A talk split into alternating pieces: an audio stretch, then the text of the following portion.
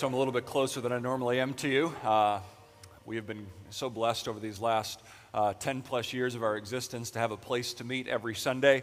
And sometimes we have to adjust to the school district. Uh, they're uh, resurfacing the stage and the gym, and so hence here we are, up close and personal. If you're sitting in the front row, you might even get spit on, which is just like being at SeaWorld when Shamu does the big splash. And so this will be just as good, I promise. And um, and just, uh, just a, I hate saying stuff like this because it's like I don't want to be a, a, police officer. But if you would just at the end of service and when we're cleaning up today, can we just for the this week and next week, can we just not let any of our kids, including Joseph, Lucy, and Olivia, uh, those are my kids, run on the stage? Just be sensitive to that because we are guests here, and yes, we pay for this place, but uh, we would just want to be good neighbors to the Springford School District. They've been so kind to us to open up their facilities to us, and so if we can just kind of respect that, that would be awesome. Thank you for doing that. Um, so over the last couple of weeks weeks, maybe you've been on vacation, and that's okay. Uh, so let me catch you up. Over the last couple of weeks, we have been looking at the life of Samson. Samson. Samson was a guy whose life was defined by his potential. Samson had a calling on his life before he was born. God literally raised Samson up. He visited a man named Manoah and his wife, and he told this sterile couple that they were going to conceive and have a son, and his name was Samson. And Samson was going to begin to deliver Israel from the hand of the Philistines. That was Samson's calling a deliverer, a judge, a God picked man raised farmed. Like literally, God says, I'm going to raise this up. This is like a plant that I'm going to initiate, and he's going to be the deliverer of Israel.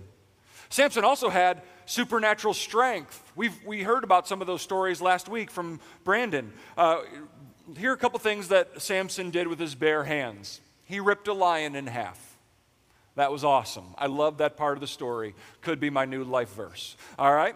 He also took the jawbone of a donkey, and it used to, I used to just think before, like the jawbone of a donkey was like this brittle jawbone that he probably found on this deteriorated thing, and there was no flesh left. But the Bible actually tells us it was a fresh bone. So that means he had to take the head of a donkey, rip off the jawbone, it still had teeth on it. I know, disgusting. That's what I kind of thought when I thought about it. And he killed a thousand Philistines, just him and the jawbone. And then on one occasion, Samson lost a bet um, and he had to beat up 30 dudes. He beat up 30 guys and stole their clothes. That's how you know you want to fight. Like if you're in a fight and you're like, Did I win? If there's 30 guys on the ground and you took their clothes, you're clearly the winner. And today, as we watch Samson's life spiral into destruction, that's what we're going to see today in this text we're going to read. We have to ask ourselves this question How could a man with so much potential and so much strength end up wrecking his life? I'll give you the answer up front sin. Samson's blatant, repeated, willful sin was the reason he wrecked his life. This morning, as we see Samson self destruct, we're going to learn about the nature of sin. That's what today is about the nature of sin, how sin works.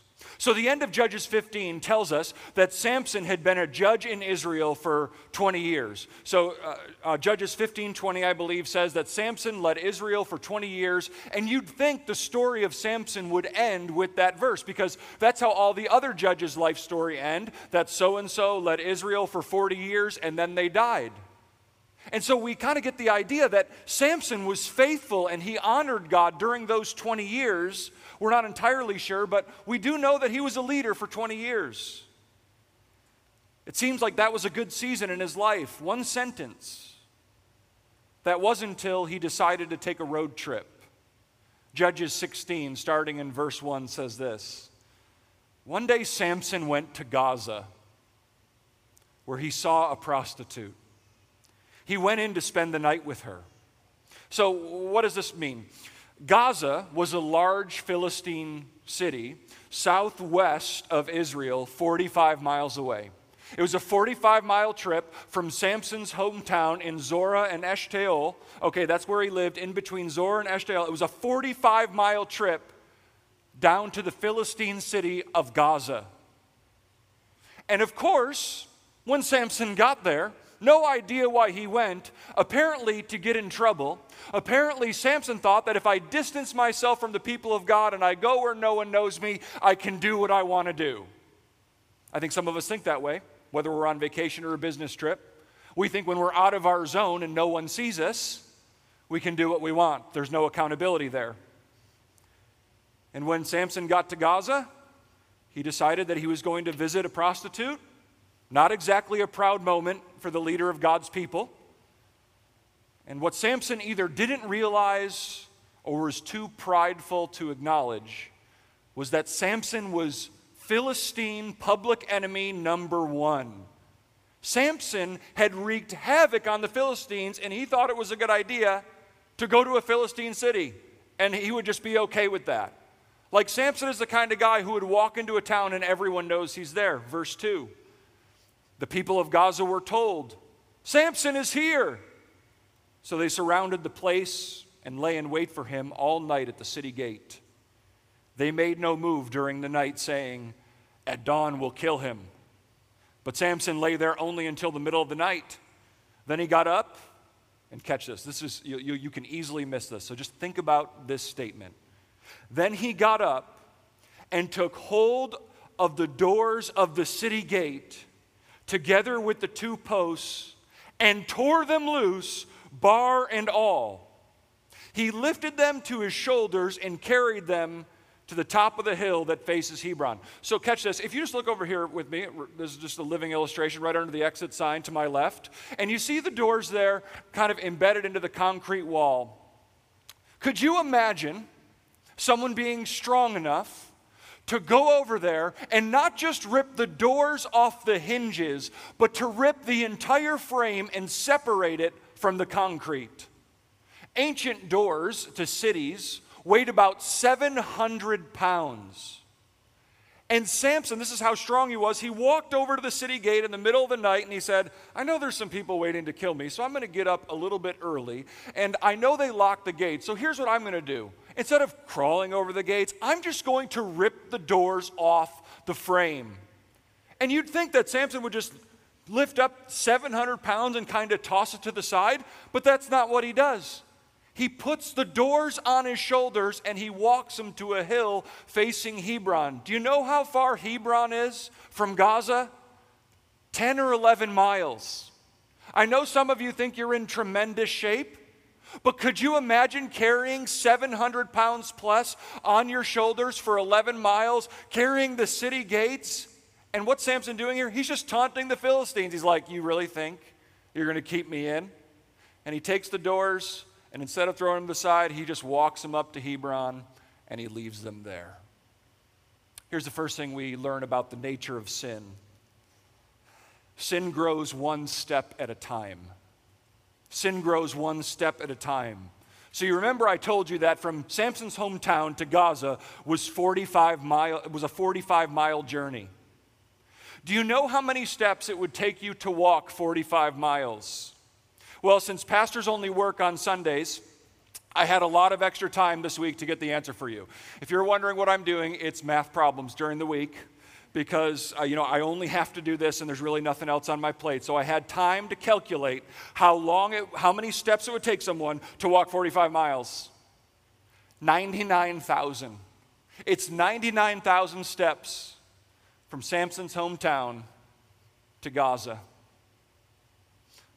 a place he had no reason to go. And when he got there, he saw a prostitute. And after he saw her, he slept with her. Samson wasn't at a worship service in Israel one moment and with a prostitute the next. It wasn't like, oh, Samson, how did this happen? I don't know how I got here. It's not at all what happened. Samson made 99,000 small decisions each step an opportunity to turn around, to go back to Israel, to be the man of God and leader he was called to be. Instead, he chose the fleeting pleasure of a night with a prostitute instead of obedience. Here's what I'm really trying to say people don't ruin their lives all at once. Like Samson, they ruin their lives one step at a time. No one wakes up and says, I want to be addicted to pornography today. It starts with one click. followed by a few more, followed by hour after hour, day after day, month after month, year after year, trying to satiate lust. No one wakes up one morning and says, I want to wreck my marriage today. No one puts on their to do list self destruct. Nope. One innocent conversation turns flirtatious, turns into inappropriate emotional sharing, turns into you convincing yourself that the person you're married to, you're not really interested in them anymore. This other person is better. Turns into spending time alone together, turns into a lingering hug, turns into a kiss, turns into a full blown affair. No one wakes up and says, I want my passion for God to grow cold today. But a few days without reading your Bible turns into a few weeks, turns into a life of prayerlessness, turns into apathy towards God and His people. And here's what's amazing to me people act like God is far when they have ignored Him for long seasons of time. Sin doesn't happen mysteriously, it happens intentionally. Beginning with a small, seemingly insignificant decision like a single step towards Gaza, and ends with the leader of God's people in bed with a prostitute. I want you to see the intentionality of sin, making the choice to do it. It's not sudden and it doesn't take you by surprise. Even if you're surprised, you've been making small decisions to lead to that point. Sin grows one step at a time. Let's continue the story. Sometime later, so the scene kind of changes. So the last thing we see is Samson carrying the doors to Hebron. Sometime later, he fell in love with a woman in the valley of Sorek whose name was Delilah. She had her own call in radio show filled with cheesy love songs. That's the only reason you know that name. And you've probably called in and said why you want her to play, uh, you know, your favorite song. Probably something by Celine Dion. It's wonderful. It just moves you to tears every time. If you haven't noticed, Samson has a weakness with women. This is Samson's weak spot women. This is the third Philistine woman he is going to have a relationship with. Delilah will be his downfall. So in verse 5, Samson is going to be betrayed by this woman, Delilah. The rulers of the Philistines went to her and said, See if you can lure him into showing you the secret of his great strength and how we can overpower him so we may tie him up and subdue him. Each one of us will give you 1,100 shekels of silver. So uh, many commentators believe there were five governors of these five Philistine cities, Gaza being one of them. And so if Delilah betrays Samson, she's going to get 5,500 shekels of silver. And I spent a lot of time this week trying to figure out how much money that is. And the only thing anyone would say is, it's a lot. It's a huge sum of money. The Philistines desperately wanted to defeat, to, to defeat Samson, but they couldn't figure out how, how because Samson was so strong. So what'd they do? They bribed his lover Delilah into betraying him. If she could get Samson to tell her what made him so strong and share that information with the Philistines, she would be a very rich woman and a national heroine. So Delilah said to Samson, Tell me the secret of your great strength and how you can be tied up and subdued. This verse always makes me scratch my head and think, was Samson a complete fool? Like, hey, honey, um, like, if someone wanted to tie you up and beat you up and destroy you and take you prisoner, like, what are a couple ways that they could do that? Like, just hypothetically speaking. Like, if we wanted to beat you up and, like, totally embarrass you, how would it be? What's a, what's a good way to do that? Many of us know what happens next. Samson starts having some fun with Delilah. First, he says to Delilah, If you tie me up with some thongs, that's what my version says, thongs. And I know that's a strange thing to say. He's clearly talking about sandals.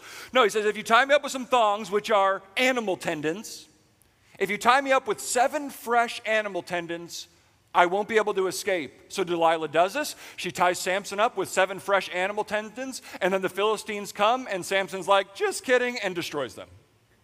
And then she's like, Come on, Samson, tell me how to neutralize you. And he says, Okay, if you tie me up with some new rope, you got any new rope around Delilah? Tie me up with new rope, and then I won't be able to escape. Same thing happens. Philistine comes in. Samson takes a new, new rope and he's like, oh, just kidding. And then Delilah's getting upset and she's like, come on, just tell me how to do it. And Samson's like, okay, here's how you really do it. You need to take my hair, the seven braids of my hair, and you need to kind of weave them into a weaver's loom and then put a pin in it. And then my hair will be stuck to the weaver's loom and I will be able to be beaten up and taken prisoner and my life will be ruined. Do that. So she does that, and the Philistines come in after Delilah has done this to Samson. And, and I'll be honest, like when I read the story, I'm like, how, like, what do you do? Just like lay down and be like, yeah, let's do this. Yeah, like tie me up. This is going to be fun. And I think that's what Samson, exactly what he was doing. He thought it was going to be fun. So he complied because he was angry and he loved a good fight. So the third time, Samson did the same thing. And so Delilah is frustrated and she does something that is, I think, sort of funny in order to get Samson to tell her the secret of his strength, she taps into her manipulative girl powers. Verse 15 and 16 are some of my favorite in the whole book of Judges. Like this is Delilah saying to Samson after she has, he has made a fool of her three times. Then she said to him, I feel like this could be a line in a love song. How can you say I love you when you won't confide in me. Like you can hear it, right? How can you say I love you when you won't confide in me? Sorry, that was a blessing to all of you. Thank you. My wife's embarrassed and she'll tell me never to do that again when we get home. she loves when I sing, it's just such a blessing. So listen to what she says. This is the third time you have made a fool of me and haven't told me the secret of your strength. What she's saying. She's saying, if you loved me, you would be vulnerable with me. And verse 16, guys, I mean, please don't repeat this at home. You will get beaten up.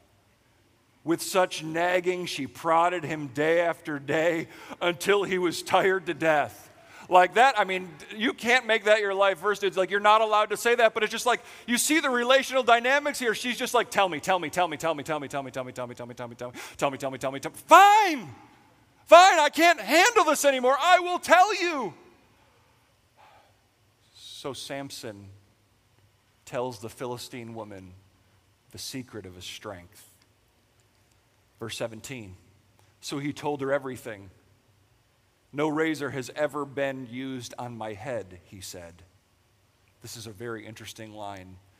Because I have been a Nazarite set apart to God since birth, if my head were shaved, my strength would leave me, and I would become as weak as any other man. So, to be clear, Samson wasn't strong because he had long hair. His strength came from the fact that he had been set apart by God as a Nazarite to lead Israel.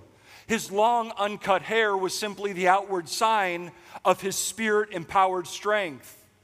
But isn't it odd in this moment that Samson acknowledges his identity as a servant of God? I mean, Samson is with a Philistine woman after sleeping with a prostitute. Now he's on to the next girl and he's living this life of just blatant willful sin, and he still knows what God has said about him. The second thing we learn about the nature of sin is sin is a failure to remember God. Sin is a failure to remember God. You might remember that Samson was to live his whole life observing the Nazarite vow. Here are the three parts of the Nazarite vow. We've said them a few times just so that you know what does it mean to take the Nazarite vow? Number 1, you couldn't touch anything dead. Samson broke this part of the vow many times. When he touched the lion he killed, remember he went back to the lion he killed and got honey out of it. When he touched the jawbone of the donkey, and just recently, when Delilah tied him up with seven animal tendons, he was touching a dead thing. He broke this vow all the time. The second part of the vow is you couldn't drink anything made from grapes. Samson broke this part of the vow before he was supposed to marry the first Philistine woman when he threw a big drinking party. And the third part of the vow, you couldn't cut your hair. And in the same breath that Samson told Delilah he was a Nazarite, he essentially invited her to shave his head. Samson ended up immersed in sin not primarily because he had a problem with lust, but because he had forgotten God.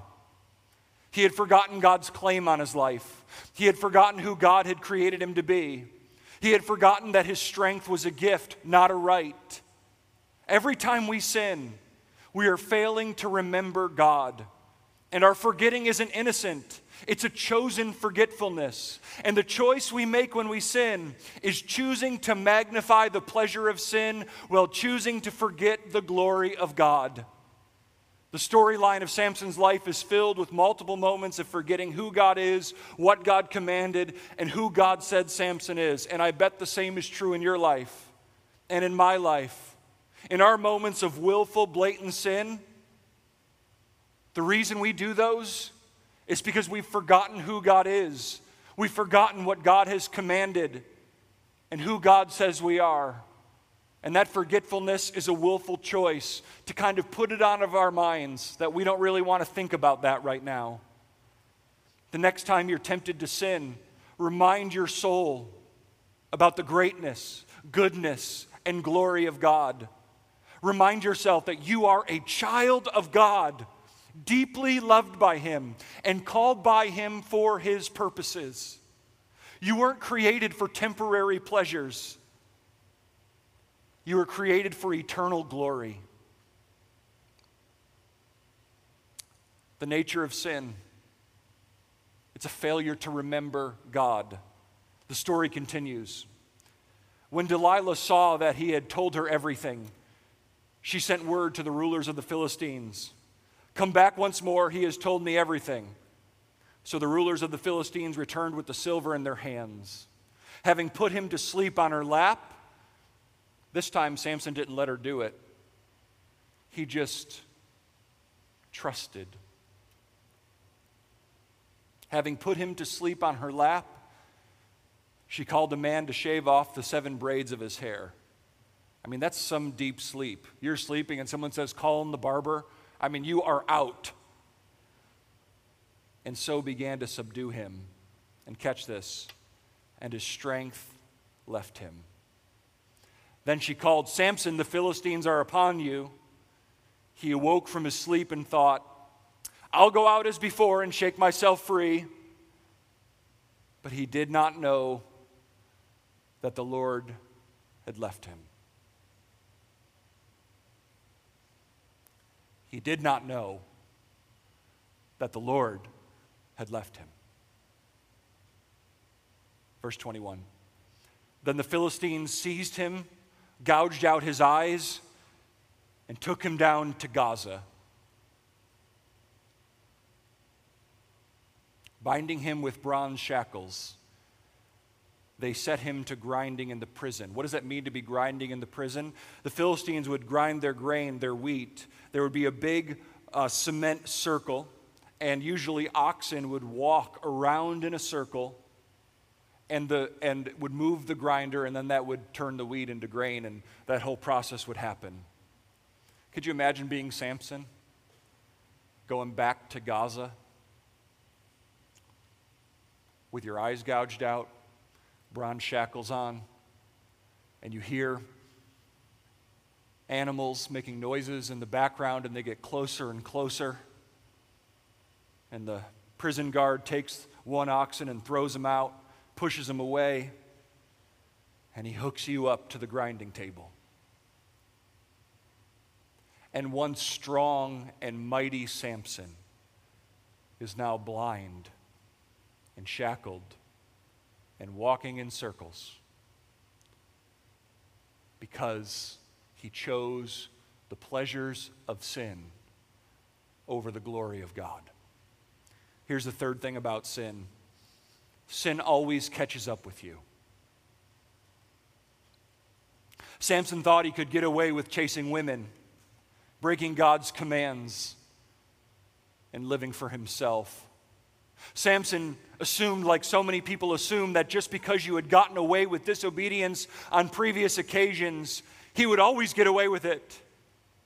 Just when he thought he could use his God given strength to defeat the Philistines yet again, he discovered God had left him. Sin always devastates. Even if sin's devastation doesn't show up the first time or even the tenth time, it eventually will wreck your life. Sin brings death. Samson is a living illustration of the spiritual reality of sowing and reaping. Galatians 6, 7 through 8, Paul told the Galatian church, Do not be deceived, Spring Valley Community Church. Don't be deceived. Don't live a lie. Don't believe the wrong thing. God cannot be mocked. A man reaps what he sows. Whoever sows to please their flesh from the flesh will reap destruction. Whoever sows to please the Spirit from the Spirit will reap eternal life. The sin in your life that you are rationalizing and justifying, that sin that you refuse to confess and repent of, the sin you think you are getting away with, you are foolish if you think the day of devastation won't come. And as Samson was walking in circles with his eyes gouged out, shackled to the grinding wheel, he was reaping what he had been sowing. And that's the tragedy of sin. Sin always overpromises and underdelivers. That fling with the prostitute, Samson's romance with Delilah, his complete disregard for his vow to the Lord, where did it all lead? To Samson losing everything.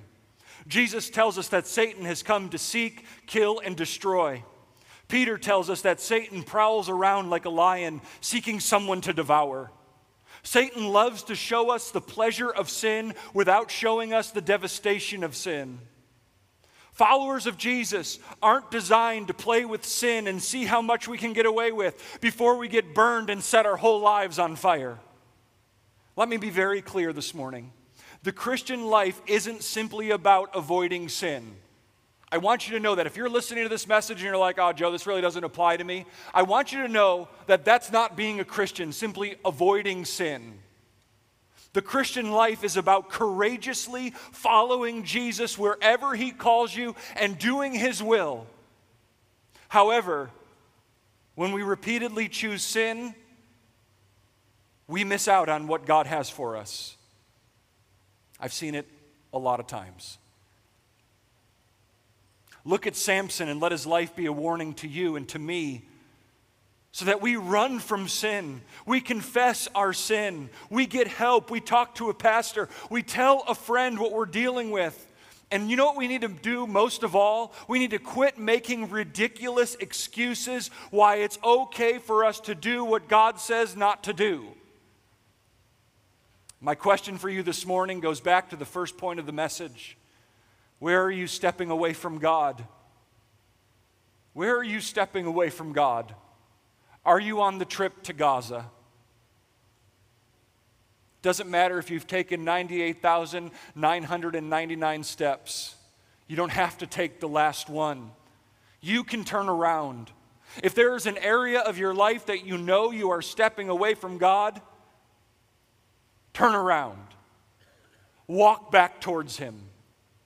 Go the other way. It is not too late for you. Do you know why? Because when you turn around, God will be there to receive you. God is a God of forgiveness and new beginnings and redemption and fresh starts and renewed hope and second chances.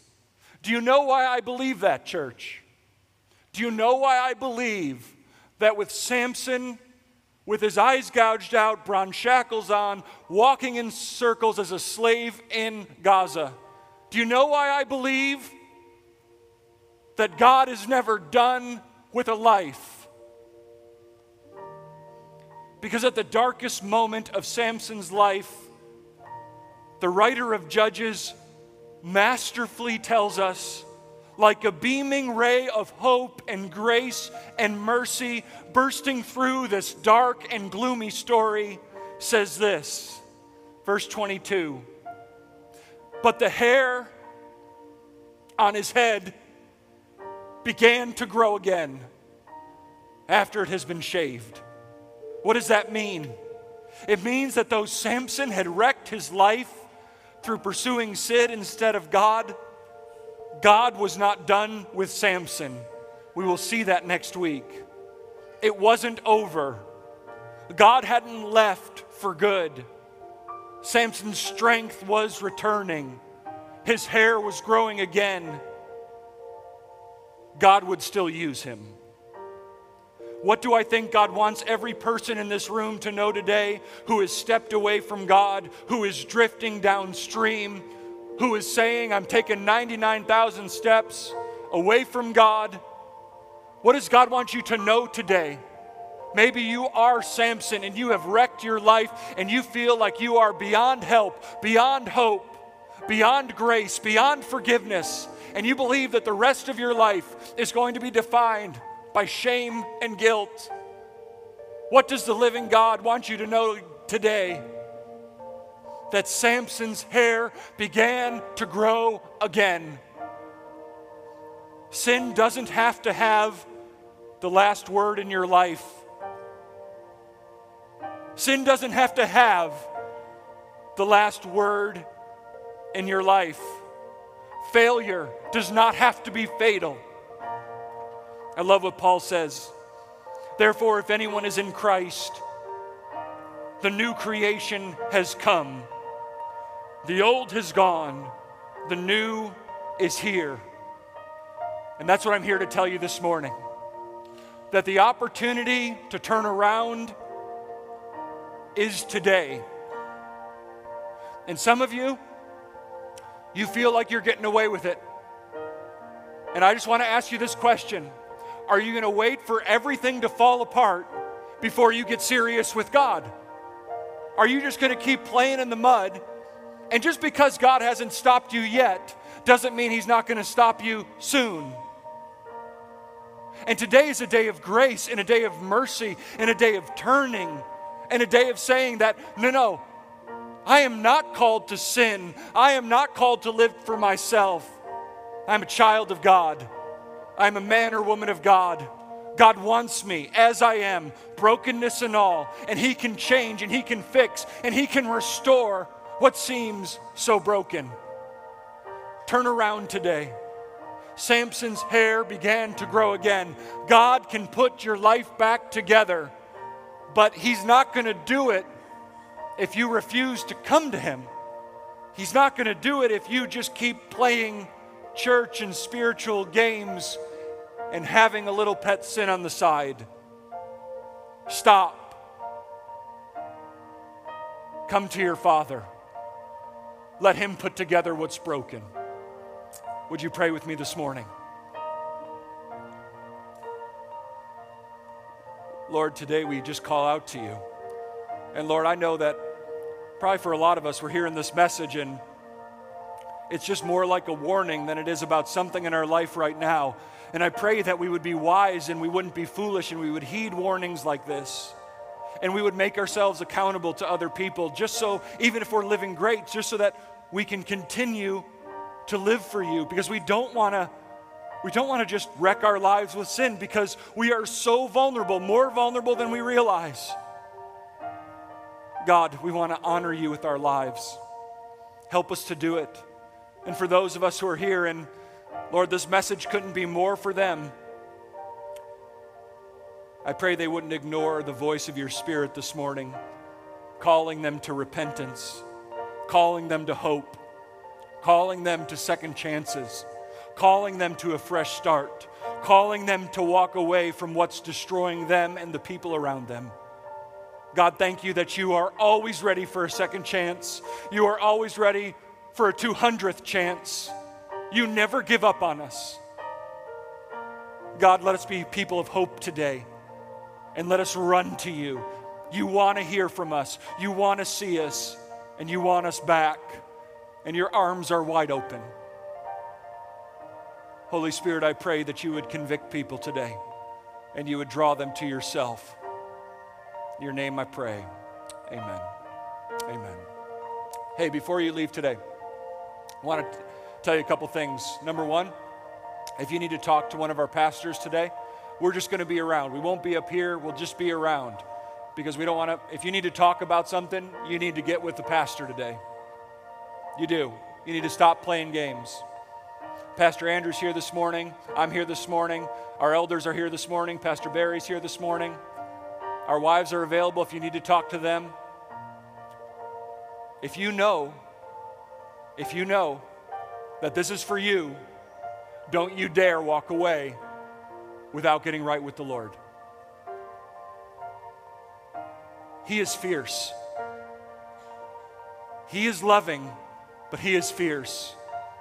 And He will break you down until you have nowhere else to turn except Him. You don't have to do it the hard way.